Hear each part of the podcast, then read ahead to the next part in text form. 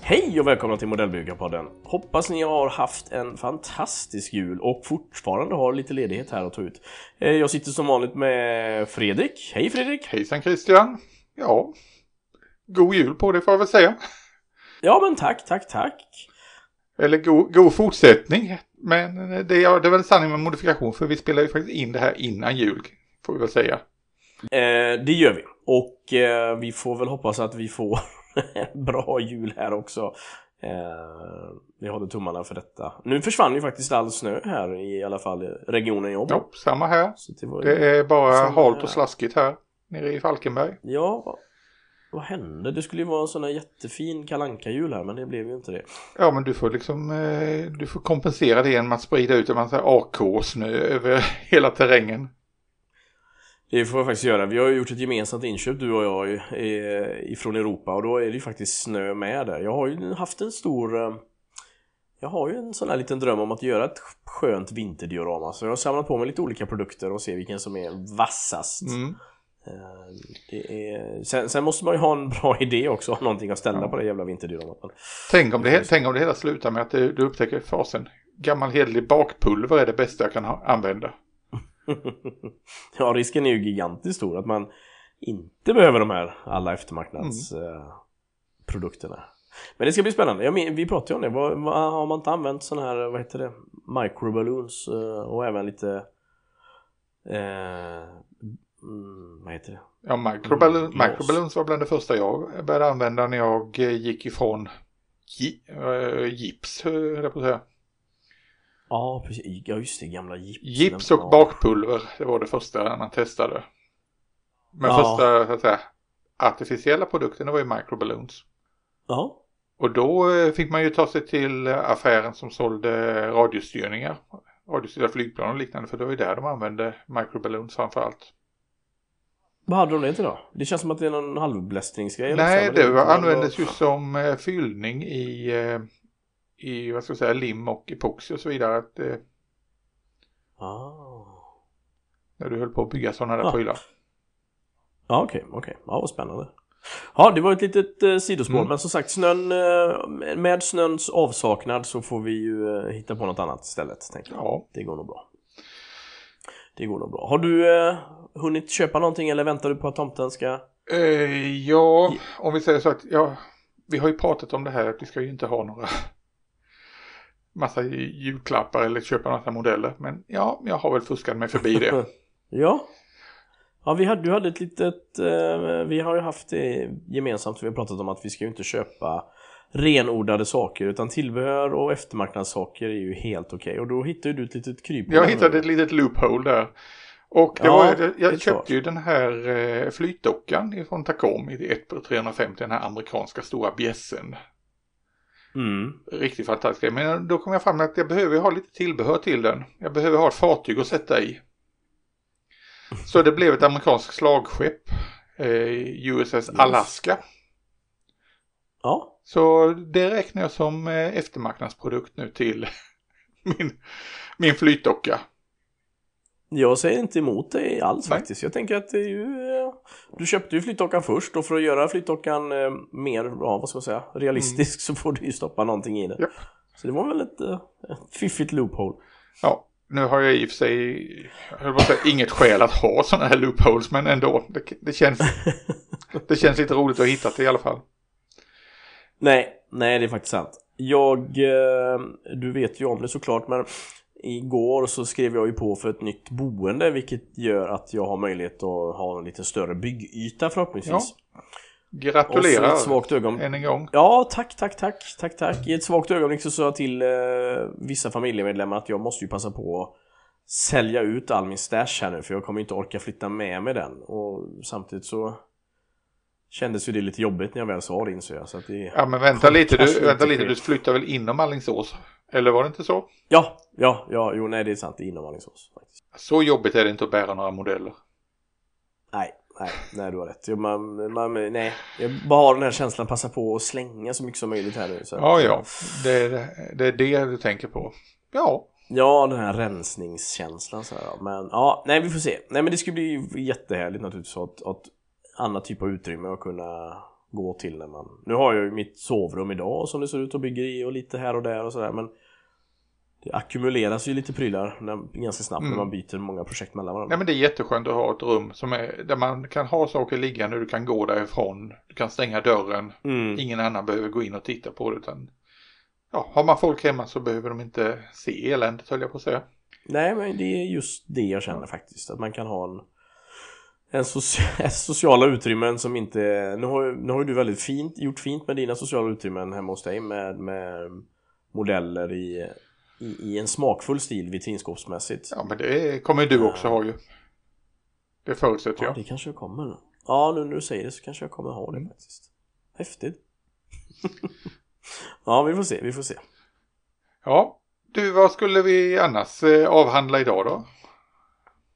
Nej men eh, det är väl eh, ett ämne som vi har snubblat in på vid flertal tillfällen och fram, i allra högsta grad rör de allra flesta modellbyggarna när det gäller eh, eh vad våra modeller antingen ska stå på eller ha runt omkring sig och då tänker vi på på basplattor i, eh, i någon form av eh, frigolit, XPS, kaparskiva eller någonting. Allting som rör eh, byggmöjligheter i plattvis till våra dioramor eller modeller. Ja, ja.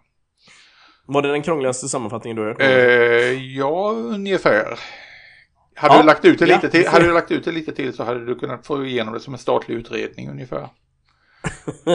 ja. Nej, men det, jag är helt med på noterna. Ämnet är alltså foam helt enkelt. Just det. Foam i olika det, former. precis. Och ja, som du sa, vi har ju pratat om det tidigare. Vi har berört det i många, men vi har inte sammanfattat det väl på något sätt.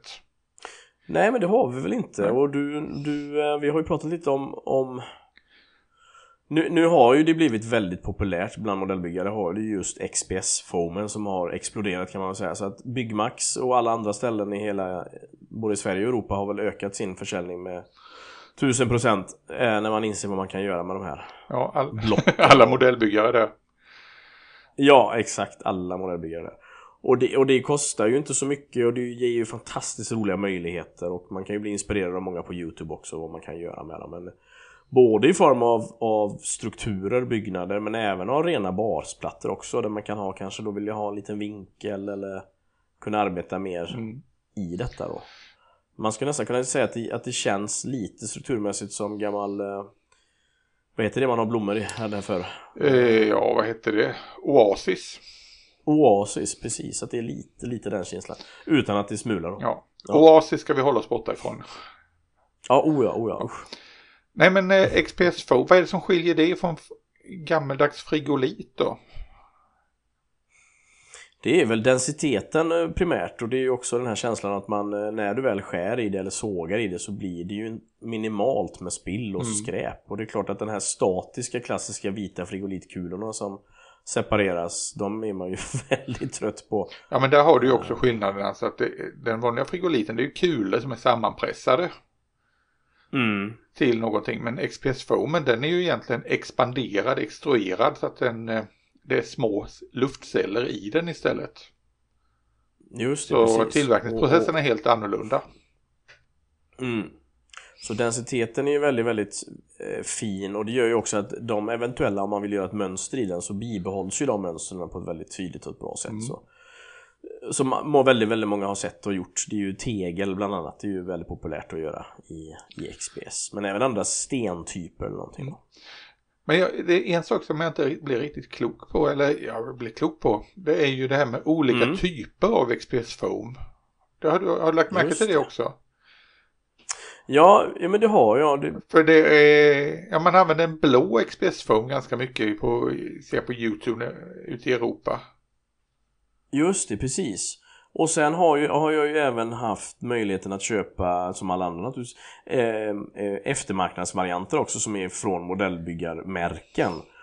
Och om det är AK som har en variant som är lite brunaktig och de är ju, tycker jag, är inte bra för de de har, det känns som att de har ett sånt här klassiskt yt, ytskikt som om man bränner på en crème brûlée eller så här, det blir lite så här Lite gum, gummiartat. Ja, att det blir som ett hårt ytskikt så när du trycker på det så går det sönder lite grann sådär. Mm. Men Även om det är liksom klassiska XPS på insidan. Det tycker jag är lite, lite konstigt. Nej, men, jag, Men, men den här rosa ja. eller blå? Ja, förlåt. nej, för det är som sagt, det rosa, det är väl det som vi har här. eh, Tycker jag, jag, jag har stående i garaget. Någon rosa, lila Mm. historia. Men den här det. blå. Eh, jag tittade lite och försökte hitta någon sån där och det visade sig att det var någon eh, typ av, eh, vad var det, Basef som sålde det och det fanns ju bland annat i Tyskland. Men det gick inte att få hit. Mhm. Jag kunde inte få hit det till Sverige. Nähä, nähä. Vad, ehm, jag, jag, som du säger, jag vet att det finns olika Mm. typer av XPX-nivåer. Men, men min uppfattning var att de olika färgerna var nog bara vad respektive eh, tillverkare ville använda. Men jag är osäker. Nej men det, fanns, det var lite har ju- olika densiteter på dem också. Lite olika. Ah, Alltså, i- All right, right, jag, right. om vi nu ska bara titta på vad handlar det hela om egentligen från eh, byggperspektiv. För det här är ju egentligen, de har ju inte gjort de här grejerna för oss modellbyggare utan det är ju för byggbranschen. nej.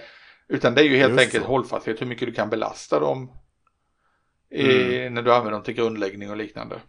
Det är ju därför det finns olika densiteter och sen eh, ja, då har man ju olika standard.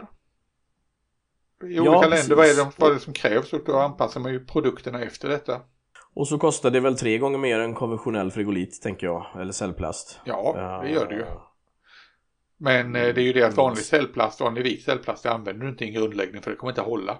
Det trycks ihop. Nej. Nej men det är sant, det är sant.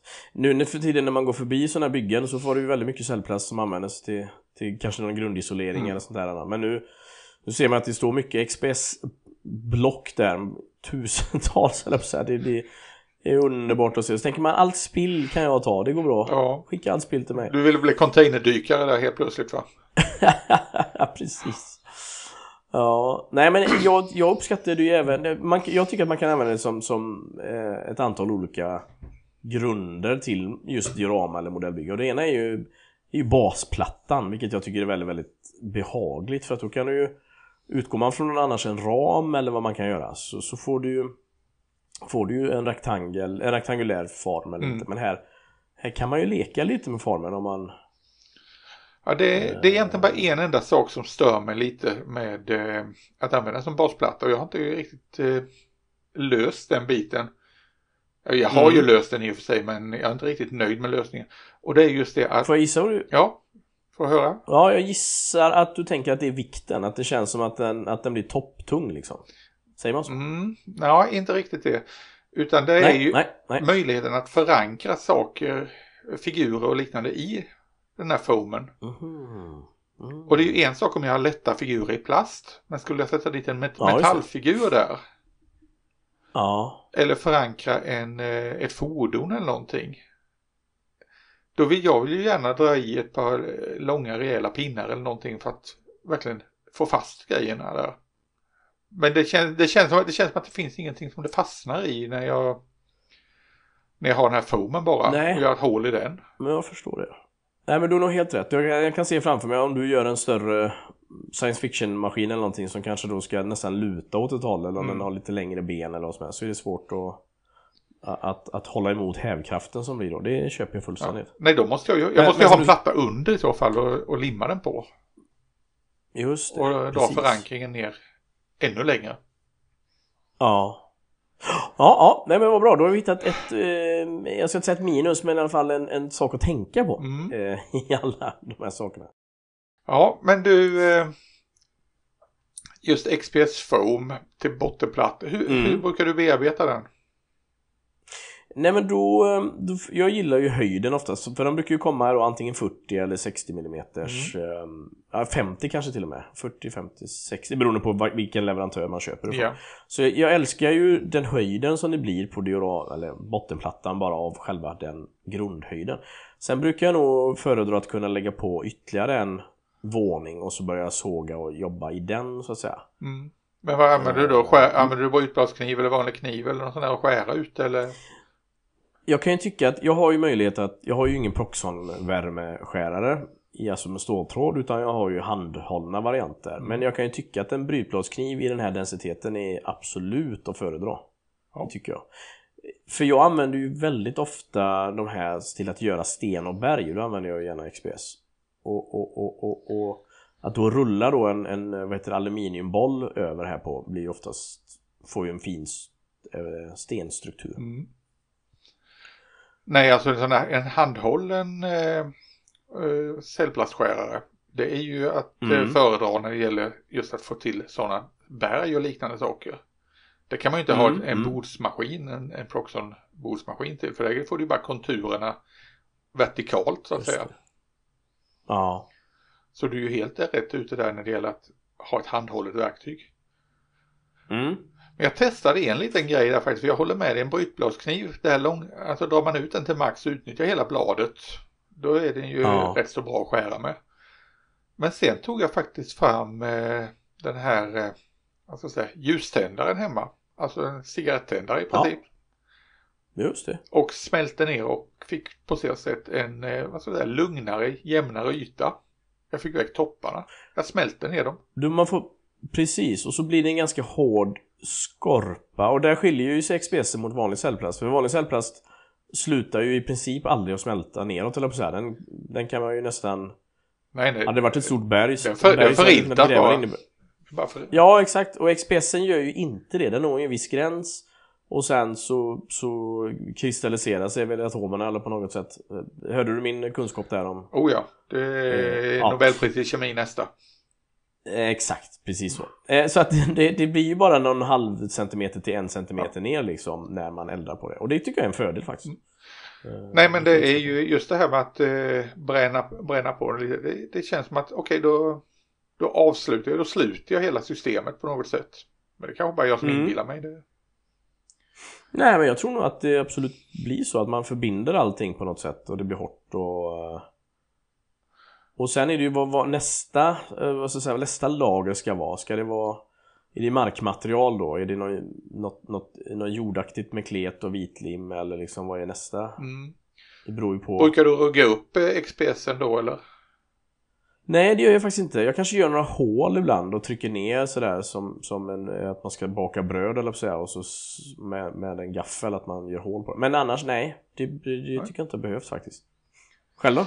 Eh, nej, jag brukar väl, eh, jag drar gärna några snitt med en kniv bara. Så att jag får någon. Och det beror mm. ju lite på vilken yta jag har. Har jag den här lite blankare eh, ytan och jag inte har skurit i den. Då, mm. eh, då vill jag ju hitta på någonting för det känns som att den är för blank för att det håller material ska alltså, fastna. Det... Men har jag väl börjat skära Precis. i det då känns det som att det har en helt annan struktur på det. Ja, faktiskt. Och utan att den blir sådär oasisporös. Men det blir en annan struktur. För du har helt rätt i att om man bara skulle ta ett ytterhölje på den om den ligger som den ligger, då skulle jag göra någonting på ytan. Mm. Det skulle jag helt klart. Men du, vad brukar du limma det med då? Om du ska ha olika eh, lager? Ja, eh, det är vitlim eh, generellt sett. Mm. Faktiskt till det mesta som rör den typen av... Och, och samtidigt så kan jag uppskatta en liten droppe med CA för att jag kan tycka att Innan jag upptäckte aktivatorn till CA så, så kunde det ju vara så att CA kunde smälta Den smälter ju cellplast absolut ja. Och den kan absolut smälta eh, Vad heter det? XPS eh, eh XPS men, men om jag drar loss med aktivatorn ganska snabbt så blum, Så fastnar det bara Om man gör det på, på ytterställen då, på kanter okay. och sådär Så det kan jag faktiskt tycka är ganska bra mm. Så slipper man vara rädd för att den ska bli så aggressiv för då hårdnar den ju mm. Ja. Nej, de olika lagren, eh, det tycker jag är lite knepigt just att eh, om du limmar ihop flera olika lager så när du kommer just till den här skarven och ska, eh, mm. vad ska jag säga, skära det, då blir det ju ett hårdare lager för ja. då har du vitlimmet. Men det, ja, det, är väl bara, det är väl bara att ta sig förbi det. Det är ju bara att ta sig förbi det och det är ju klart där, där vinner ju brytbladskniven tänker jag för Proxon eller någon annan tråd, värmetråd. För att då tar det ju nästan bomstopp där vid, vid limmet. Om det har hunnit härda ordentligt. Så, så, så... Du, en annan. Eh, jag, ja. ja, jag tänkte på bara en sak. När man skär med brytbladskniv, har du något tips på hur man gör det 90 graders jättesuperrakt? Uh, nej, det har jag faktiskt inte. Nej? Det är nej. nog lite, knep, det är lite knepigt.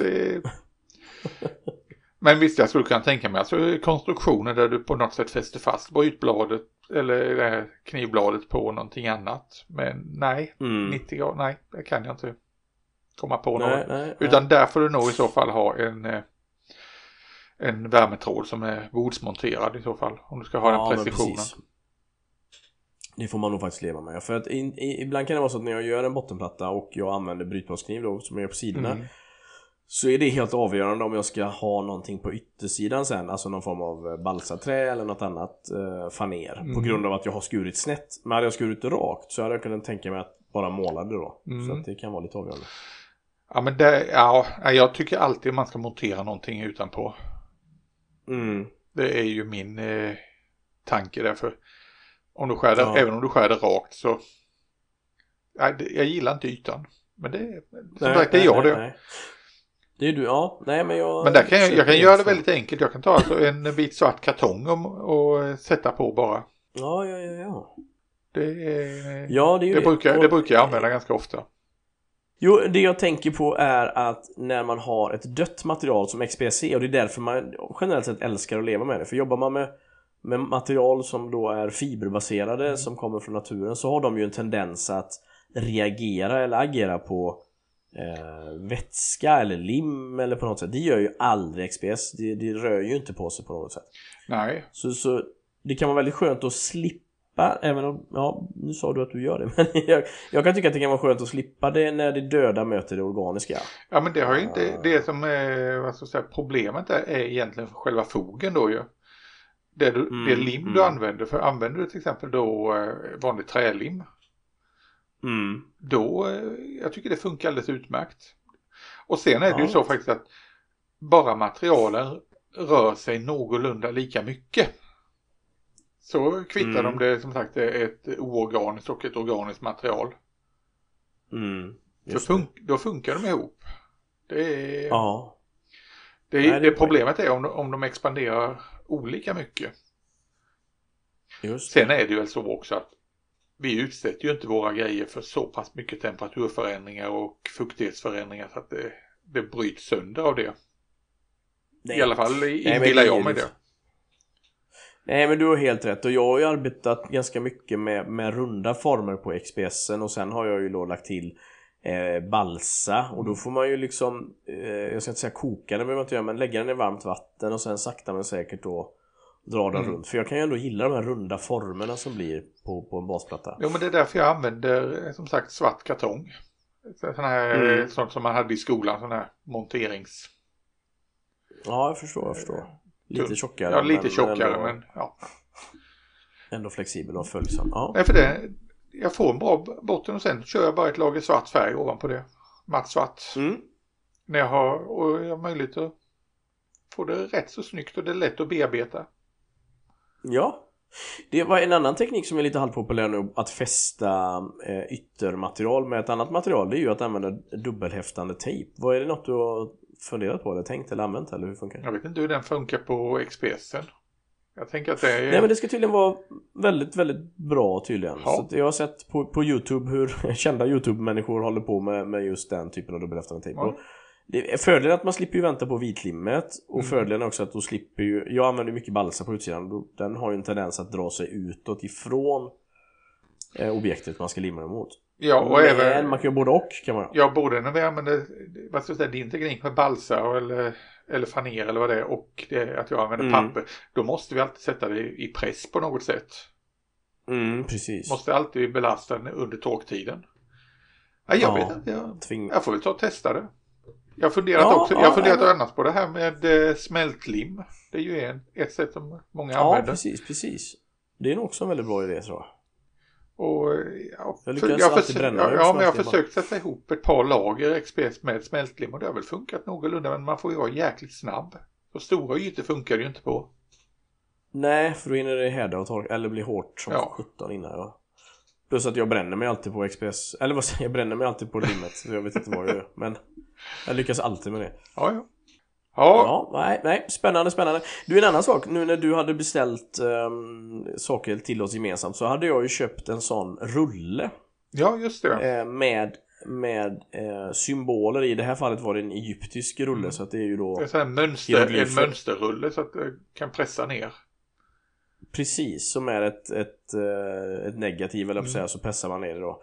Och det funkar ju väldigt bra på XPS. Det är i och med att den ändå bibehåller liksom sin, sin Det är ju lite som memory foam fast hårt liksom. Ja. Sin, sin. Nej men jag, jag, te- att- jag testade det med gatsten till exempel. Gatsten. Ja. Så det blir jättesnyggt tycker jag.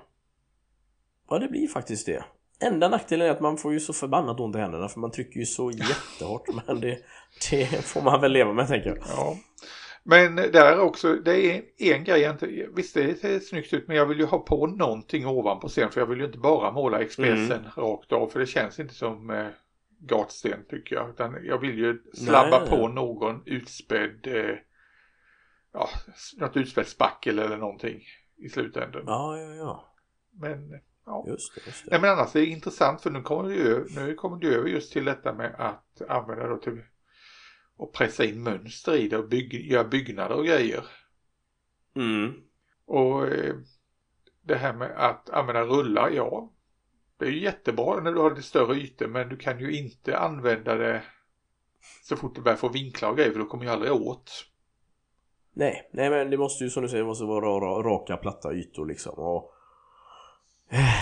Och ibland kanske man får jobba i sektioner då till och med också om man ska Ha eh, olika mönster eller olika och så vidare Så det är ju, det är ju verkligen bara ett komplement Mm, Men det är ju lite häftigt faktiskt Men som sagt, tegel, har du jobbat mycket att göra tegel i Express då? För det är ju Eh, väldigt, väldigt bra Nej, jag har faktiskt inte jobbat så mycket med det. Jag har experimenterat en del. Jag tog om ett 3D-skrivaren och gjorde en minivariant bland annat av en sån här eh, av en sån här rulle där jag tog och gjorde en stans för enskilda tegelstenar så jag kunde pressa in dem. mm. Ja, ja, ja I och med att jag jobbar ju i så här udda skalor så vill jag testa det i 1 på 20. Så då måste jag ju ha en Ja, just det tegelsten i 1 på 20 och sen eh, är jag ju så nördig också så jag vet ju att okej, svensk standardtegel det har inte samma Mm. format som tegelsort i andra länder och så vidare. Nej, just det Så det Men på det sättet så då fick jag ju, då fick jag ju sitta och pressa in tegelsten för tegelsten och det funkade alldeles utmärkt. Det var mm. inga problem. Men i det experimentet, Nej. i det experimentet jag gjorde, då gjorde jag ju världens misstag.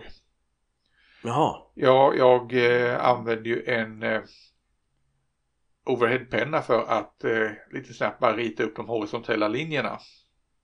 Ja Den blödde ju igenom på allting sen. Mhm Samma, mu- samma misstag har jag gjort med kulspetspennor. Ja just det, ja för det bläcket blöder ju också jättegärna igenom. Ja. Lager på lager på lager, det spelar ingen roll vad det är liksom. Nej, så Så, det är- håller jag med dig faktiskt. Sådana såna pennor det har jag nu eh, bannlyst ifrån modellbygget. Ja. Det verkar eh, klokt. Ja, du har ju sett att jag har ju arbetat med det innan och då har jag ju på vissa ställen också busat in vanliga köpstenar Mm. i eh, gips och det kan jag faktiskt fortfarande tycka är en liten, eh, Ja. jag tycker att det ger en liten variation på, på form och färg och sådär också, eller så, inte färg men form Det kan, det tycker jag faktiskt funkar väldigt bra Men du, vad är, vad är favoritverktygen då när du ska sitta och jobba? För här pratar vi då om, om, vi, tar det från grunden att, att använda expressformen för att bygga upp väggar med. mm.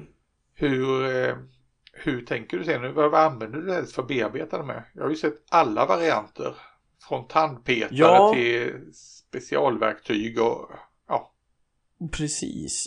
Jag föredrar nog faktiskt eh, baksidan på en brytbladskniv. Eh, så, så har jag ju då en metall metalllinjal. Mm, Så, så får man gå loss då. Det är ju det hopplösa att hitta den första raka linjen eller på säga, alltså följa den sen mm, och eh, men gå loss. Och man kan väl säga metoder jag använde förr var ju att skära ut tegelsten för tegelsten då i exempelvis korkmatta. ja. Och det finns ju för och nackdelar med det. Det är ju ett, eh, det är ju ett lika stort jobb kan man säga. Men här slipper man ju att, att applicera någonting externt på en yta. Här finns ju allt på samma ställe. Man bara gröper ur det liksom. ja det, det, blir att, mer, eh, det blir mer skulpterande du ägnar dig åt helt enkelt. Ja, faktiskt. Det blir verkligen det. Och så, så tycker jag ju om att, att dra en liten eh, aluminiumboll över det hela också för att få någon form av struktur på vissa ställen. Och viss tegel kan ju vara jätteslätt och fint och har ju ingen struktur alls. Men när det börjar bli lite trött och vittrat lite så, Mm. så har det ju det.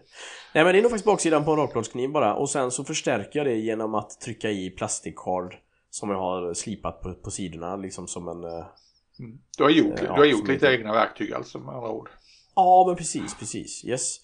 Uh, och det viktiga är ju att man gör, alltså de, de som är horisontella är ju lättast men sen de som ska vara eh, vertikala, de ska ju ändå inte vara mer än 2 till max 3 mm höga. Nej. Så där eh, kräver det lite pill liksom, att man inte missar och kommer in och för högt och för lågt och sådär.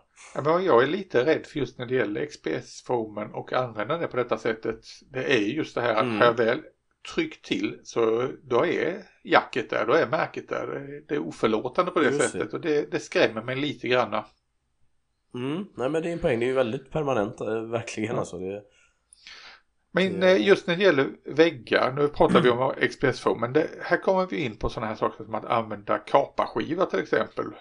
Och mm. om ni undrar vad kaparskiva är så är det sån här skiva som man använder för att montera till exempel affischer och liknande på. Alltså en, eh, den har en XPS-kärna och sen är det papper på bägge sidor av den. Så får man dra av pappret helt enkelt och eh, använda det sen. Och det finns väl i, vad blir de? 5 mm brukar de väl vara tjocka. Jag har väl sett tjockare mm, också ja, för precis. den delen. Precis, och vita eller svarta är väl vanligt. Och... Ja. En kompis till mig kommer, kommer gav mig en bit eh, av grå. Men grå oh. kärna som hade en helt annan, eh, vad ska jag säga, densitet. Så det, det finns lite olika kvaliteter där tydligen. Ja det visste jag inte, det visste jag inte. Det är ju som du säger eh, eh, i bredden och tjockleken och det är ju att, att det är väl inte så dumt att gå upp lite grann för det kan ju verkligen slå sig ganska lätt. Mm. Både mot, mot uh, värmeförändringar och fukt och, och sånt. Men jag tänker där att man får eh, montera det på någonting helt enkelt. Mm. Mm. Du får nästan ha kanske då en balsakärna och sen limma detta ovanpå. Ja just det. Men brukar du ta bort pappret då på, på kaparskivan? Gör du det ofta eller? Alltså, där är, ja, jag brukar ta bort pappret. Och saken är ju mm. den att tar jag bort pappret på ena sidan och låter det vara kvar på andra. Mm. Alltså jag vet inte om jag inbillar mig men jag har, tycker jag upplevt att då har det slagit sig lite så att pappret kan dra ihop sig. Ja, okay. Och det är ju egentligen en erfarenhet som jag vet från eh, när jag har jobbat i, med snickerier att om du ska fanera någonting så kan du inte bara fanera på ena sidan av en skiva. Utan du måste lägga mm. en spärr på andra sidan också. Så att det drar ja, lika ja, ja. mycket. För annars så slår det sig. Det. Ja, det är Och jag tänker att eh, har du tunna XPS-skivor så beroende på vad du använder för ytmaterial så kan det slå sig där också. Jag har ju faktiskt aldrig dragit bort pappret. Det knappt så jag visste att man eh, kunde eller så. Men blir det en, en slät och fin yta eller får du alltid lite pappersrester kvar eller hur funkar det? Eh, kan ju blöta det. Blöta upp ja. pappret. Jag har inte använt det jättemycket men eh, jag tycker det har inte varit några större problem att få väck pappret. Hmm. Nej, spännande. Det som jag brukar dra papper av det är ju när jag tar eh, bygggips och lägger det i vatten och blött. Mm. För det är ju så förbaskat härligt att kunna arbeta i ett material i gips som inte, uh, inte går sönder. För de här, allt glasfiber i, eller de här fiberbitarna håller ju håller ihop det. Mm. Så det är väl då jag drar av papper, men jag har inte gjort det på kaparskiva så det får jag testa. Nej. Men du, sen just det här med att skära i, mm. i XPS-foamen. Vi var ju lite inne på det här med en eh, trådskärare. Du har ju, använder ju en handhållen och jag har också en handhållen liggande. Mm. Och det mm. var så det började en gång i tiden. Den första sån jag kommer ihåg det var ett sån här du vet platt 4,5 volts batteri. Som var till mm. leksaker förr i tiden. Och sen var det två, trä, två stora glasspinnar som stack ut från den och en eh, en liten resistanstråd. Den var hemmabygge som ja. jag hade hittat i en liten hobbybok så kunde man skära frigolit med den. Och så var det en mycket, mycket enkel strömbrytare med två stycken små metallbläck som man du bara tryckte ner med tummen på det så slöt jag kretsen ja. och ja, den funkade sådär men ja. Det var första experimentet. Ja. ja. Och det räckte i alla fall i den änden. Men det är ju mil ifrån en eh, Proxon till exempel. En pro där du ändå kan ställa in grader och, och så vidare och jobba väldigt mycket med, ja, med raka ytor och, och, större objekt. Och... Men där ska jag ju säga också att det blev ju en jäkla skillnad sen jag började använda lite större anhåll och grejer, började modda den här Proxon-skäraren helt mm. enkelt. För det som följer med Proxon-skäraren, det vill säga det lilla ja. anhållet i aluminium, vilket ju är en 20 x 20 mm aluminiumstav som ligger som anhåll. Den är inte mycket mm. värd i sammanhanget. Nej, den är... För ofta vill du kunna köra ut, kanske få ut tunna prylar och saker som är på höjden. Du vill kunna Ja, jobba precis. lite på höjden. Och då behöver man ha bättre anhåll. Så antingen så Mhm. får man, om man har en 3D-skrivare så kan man skriva 3D-printa sådana grejer. Det finns liggande på Thingiverse eh, gratis STL-filer på det. Ja, Eller så finns det ju ett antal firmor som gör i eh, laserskuret. Eh, laserskuren MDF motsvarande. Anhåll och och så finns det de som, som gör sina egna sådana verktyg också. Ja, typ sådana som jag. Som helt plötsligt Ja. fick för mig att okej, jag behöver ha en cirkelskärare. Att kunna eh, Ja. skära. Ja, det är inte så svårt egentligen att skära ut cirklar för det, det räcker med att bara sätta ett, eh, tejpa fast ett häftstift upp och ner på eh, bottenplattan och sätta expressfoamen och rotera det runt. Ja. Nej, det är ju ett väldigt ett, ett fiffigt knep. Men eh, jag byggde lite mer avancerade grejer till detta där man kunde ställa in lite vinklar och annat. Men det, det ger, Ja. ja. ja det har hjälpt en jädra massa för bara det här med att få upp höjden på anhållet. Mycket, mycket lättare att jobba med det då. Och. Ja, och jag tänker också om man vill göra exempelvis tegel eller andra typer av byggstenar så kan man ju ändå göra några hundra väldigt, väldigt snabbt när man har den typen av maskin. Ja, visst. Där kan du verkligen massproducera lösa eller Mm. eller om du till exempel vill klä in någonting och du vill ha en 5 mm tunn skiva och klä in det med, ja då kan du ju hyvla upp en massa XPS-foam i ganska tunna bitar. Ja, Om du har ett bra anhåll. ja precis. Nej men det blir ju väldigt, för jag minns ju när, när XPS, nu pratar vi väldigt mycket om XPS, men när det väl dök upp så, så hade jag ju hittat 2 cm, alltså 20 mm Ja. och de var ju guld värda. Nu är det ju mest de tjockare, eh, grövre sakerna man får tag på. Så, men att kunna skära upp det då som du säger, hyvla det nästan som en osthyvel, det är ju det ger ju så oerhört mycket mer flexibilitet, verkligen. Men du hittade väl någon variant också som man hade som eh, att lägga under golv? När du la eh, eh, paket och liknande prylar. Just så, och då är den ju 3 mm men då märker jag att, att, att den eh, Då märker jag att den blir lite flipsy flopsy. Och det är klart att det borde den ju bli även när du hyvlar själv. Så att Det är väl en vanesak kanske för mig som var alltid van att jobba med tjocka. Men det fanns ju absolut. Kostar fanns ju på Byggmax fortfarande, det kostar inte mycket alls. Nej. Eh, Men hur är, den, är, den, eh, hur är densiteten på den jämfört med den vanliga som... Skulle nog säga att den är lite mer eh, Säger man porös eller vad säger man? Att den är lite mer luftig kanske Okej, ja. Nej, det är väl det är väl helt enkelt så viktigt att vara favoriter där. Ja, precis. Det var som jag var inne förut på eh, en, en målarfirma här i Alingsås eh, för- förut och köpte lite sandpapper och så gick jag där och letade och så så sa hon, ja hittar du vad du söker? Eller, så här, men det, eller vad letar du efter? Så, så att det vet jag ju när jag ser det. Och det är lite sådana, vi är modellbyggare tänker jag, att vi försöker ändå hitta våra hjälpmedel på olika sätt. Oftast är det där vi minst anar att de finns liksom. Mm.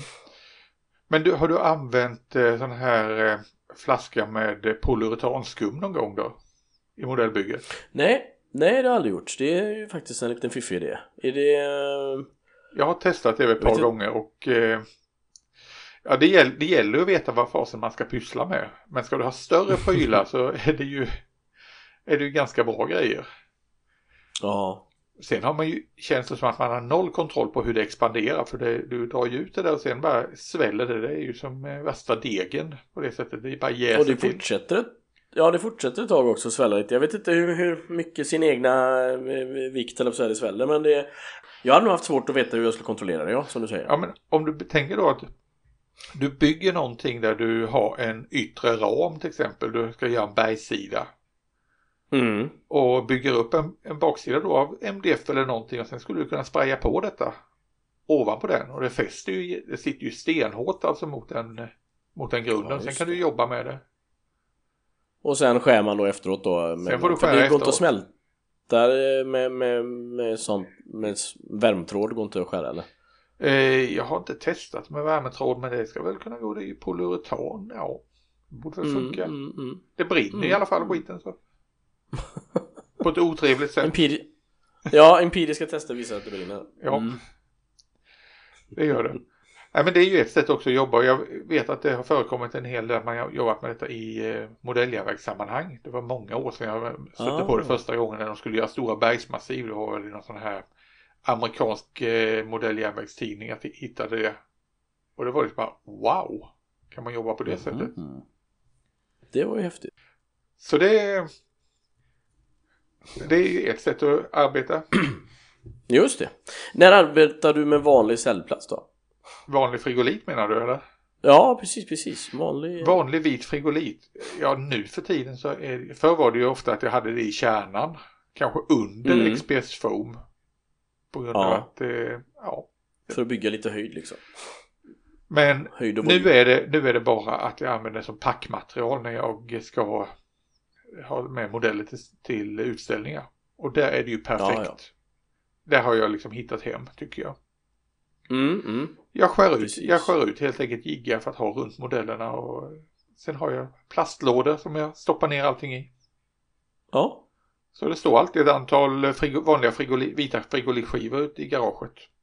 Det som, är, det som jag tycker är, det är ju så billigt med sån cellplast och så ibland kan man ju känna att det är så mycket man skulle vilja skapa med det för att det är ju lätt att hantera i, i, både med kniv och allt annat Eh, och det blir lite smutsigt men, men använder man en handjagad eh, värmetråd så är det ju jättelätt att göra roliga saker med det men det finns ju kraftiga begränsningar med det så det är klart då vinner ju XPSen över detta alla gånger liksom. Ja, men sen är det ju också, det här nackdelen tycker jag alltid är att man måste ju ha något skyddsskikt. Du kan ju inte dra på med lösningsmedel ovanpå XPS utan du måste ha någonting emellan.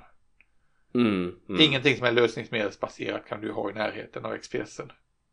Nej just det, Så det det är är, lite tuggummi kvar bara ja. Och det är, det är ju en nackdel med det. Ja, Men å andra sidan, vi lägger väl alltid på någonting ovanpå. Så brukar det kännas. Det, är ja men det gör man ju, det gör man särskilt där man vill vädra också sen så använder man ju inte osällan kanske någonting också som kan vara Mm. lösningsmedelsbaserat så att det vill man ju gärna göra faktiskt. Nej men alltså använda sådana här eh, typ humbrolfärger eller saker som har eh, vad ska jag säga, cellulosaförtunning. Det är ju livsfarligt. Mm. Det, Mm. det är ju den största fienden vi kan tänka oss till det XPSen. Det är ju lite det som är, jag ska inte säga nackdelen med det men det är ju som du, det är inte känsligt på, på, på för vind, väder och vatten på säga men det är just känsligt för lösningsmedel. Har man då gjort och lagt en hel eh, helg eller eftermiddag eller ett år på att göra ett bra objekt och så lyckas man smälta bort ytterskiktet för att man har gjort fel eller tagit fel eh, färg eller lösningsmedel då blir man ju väldigt besviken och ledsen. Det blir man ju. Ja. Ja du, vi kan nog prata Ja. vidare väldigt, väldigt länge om det här. Kommer vi fram till någonting? Ja just det förresten, jag tänkte på en sak som jag såg, det var väl AK som hade det. Balsa Mm. är det någonting du känner till? Oj, nej nu när du säger det så har jag läst om det men ingenting har jag arbetat Nej. med själv. Eh, skulle det, vad skulle det bestå av då? Vad Nej, skulle det, det har jag ingen koll på. Men då har vi ett uppdrag för framtiden här. Vi får kolla upp det helt enkelt under kommande år. Vad är detta för någonting? Mm. Ja. Ja, det var ju spännande material att arbeta med. Ja, Annars har jag ju upptäckt eh, dassleran lite mer här nu faktiskt, kan uppskatta den eh, på ett annat sätt. Eh, Kan man ju också ha som ytskikt på olika sätt eller jobba Mm. med på Och nu Ja. har jag ju även då genom dig, det här i sambeställning så har jag ju köpt en pastamaskin, eller på så här, det är Ja. det inte men den är ju till för att, för att platta till ehm, eh, ja. modellera helt enkelt. modellera eller Ja. precis knåda tvåkomponents modellera eller något sånt där. Så det ska bli spännande att testa. Ja, Ja, spännande, spännande. Vad, vad, ehm, nu som sagt, eh, året går ju mot sitt slut här och eh, vad, vad, vad tänker du hur eh, nu ska vi inte köpa så himla mycket mer prylar framöver Nej. har vi sagt men det, men det kanske vi inte håller men du har några projekt kvar här att avsluta innan du kan gå vidare på oj, eh, jag kommer nog inte avsluta någonting innan året är slut tror jag väl inte. Ja, ka kanske, det beror ju på hur mellandagarna eh, blir. Men jag har konstaterat en sak när det gäller det här gångna året, om vi nu ska börja prata om, liksom, försöka knyta ihop säcken, hur, hur det har varit. mm. Att för min del så har jag byggt mindre i år än vad jag gjorde Ja. förra året. Mm, Eh. Det var ju bara att räkna ihop hur många modeller jag har byggt i år jämfört med förra året. Förra året fick jag ihop tio stycken, i år har jag fått ihop fem stycken. Ja just det. Vad tror du det beror på då? Ja, men det kan väl eh, sammanfattas pandemi helt enkelt. Jag tror det är så enkelt. Mm. Och kanske också projektens storlek. Mm, just det. För jag hade ju eh, den här stora Sleepyhead-grejen som jag byggde ihop och det tog ju halva våren för mig. Det är ju ett stort och komplicerat objekt såklart. Det är det ju. Då försvinner ju mycket.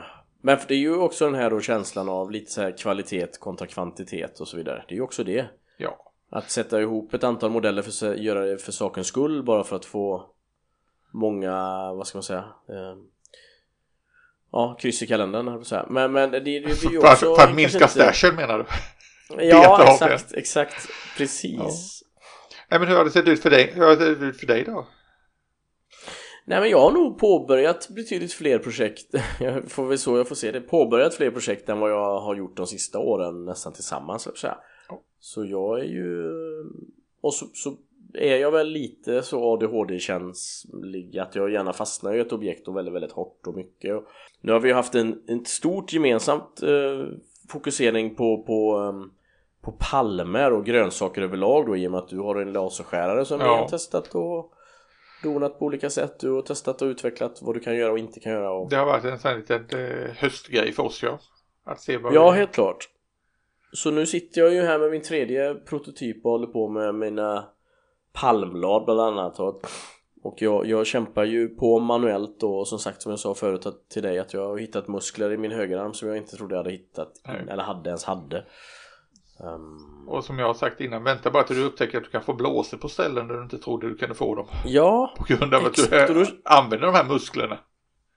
Och när du sa det så kände jag så här, ja fan då är det inte så illa ändå. Jag har i alla fall inte fått blåsor än på fingrarna. Så då har jag ingenting att gnälla över tänkte jag. Så det var, jag uppskattade det. Det var en lite positiv känsla Ja. faktiskt. Nej, för det har, jag, det har jag faktiskt vid ett par tillfällen i år när, man, när jag har suttit och gjort samma grej många, många gånger. Så Mm. eh, har jag fått blåsor. Men ja, det var ju värre förra året när jag eh, byggde den här modellen Hunley. Eh, Ja, ja, ja. ubåten från amerikanska inbördeskriget och bytte ut alla Mm. nitarna. Och när jag satt och Mhm. hamrade ut alla nitarna där, då, då fick jag fasen blåsor på, på händerna, eller på fingrarna. Jag satt och Ja, tryckte det så pass mycket så det var, nej. Det var grejer, åh fasen kan man, få, kan man få det här tänkte jag. Ja, för jag minns det var någon eh, military modeling tidning där någon hade eh, borrat ut massa, vad heter det, mm, frulleband och då minns jag att man såg en sån här stygg tumme som hade slitits upp eh, där man var inne på lag, hudlager nummer fyra i princip. eh, Aj, aj, aj, aj, aj. På grund av det slitaget. Samtidigt så har jag aldrig förstått varför man måste borra upp frulle för jag har aldrig behövt det. Men det var en annan sak. Det är en annan sak.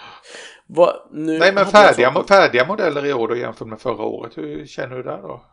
Har du varit produktiv där? Nej men, ja men då får jag nog också faktiskt känna att jag har tagit ett eh, stadigare tag om eh, mina resultat att färdigställa än vad jag gjort innan och det känns väldigt, väldigt bra. Nu hade jag ju Ja faktiskt, nu hade jag väl fyra, fem saker med mig i alla fall på eh, A, vad heter det? C4 sist. Mm. Eh, till och med en, en civil traktor och så vidare. Liksom sådana halv... Ja men det känns bra.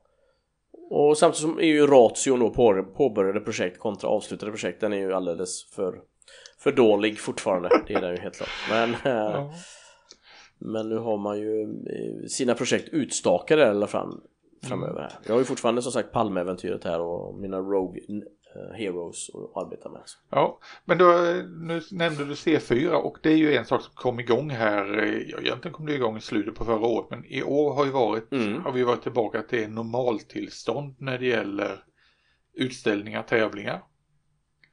Ja, alla tre gick ju ändå av stapeln hela året så att det Ja. var ju fantastiskt. Och jag räknade ihop att jag har varit på fem stycken totalt. De tre stora, Grevens, Och sen var det Grevens och sen var det F4, eller eh, förlåt F10. F10 Ängelholm, just det, Ja. just det, just det. Ja, ja Så men det stämmer. eh, Då var... nej, fem stycken blev det i år. Och Mm. det sorgliga är väl som sagt att eh, det kanske blir sista 08 på ett tag. Ja, precis. Vissa säger för alltid, men det ska man ju inte säga. Och det hoppas jag absolut inte för alltid. Nej, nej, nej, nej. Det verkar... eh, nej, det tror vi inte. Det tror vi inte. Eh, men det det, är klart, var- det gör ju också då att det blir ju inte, det blir inget våräventyr så det blir väldigt långt mellan äventyren Mm. helt plötsligt då. Eh, Ja, jag skulle ju haft ett våräventyr också. Jag skulle ju åkt upp till Linköping och till IPMS Östergötlands bygghelg, men det sket ju sig. Mm. Och det var ju Ja, på grund av att bilen inte hade samma uppfattning om mig som mig när det gällde att åka till Linköping. Så eh, kommande, kommande vår då, då ska jag nog eh, ta kommandot över bilen på ett bättre sätt. Då ska jag upp.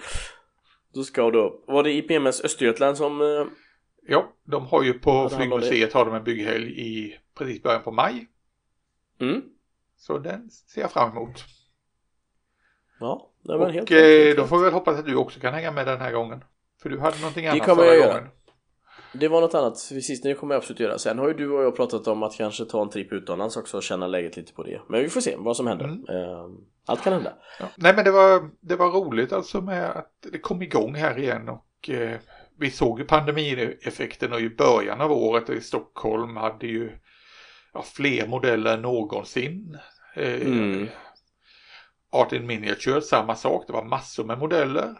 Och sen kom vi då till Just det. C4 och då märkte vi att lite mer normalläge. Mm, mm. Då har man liksom Ja, eh, kom, vi, visat upp det man har- byggt under pandemin.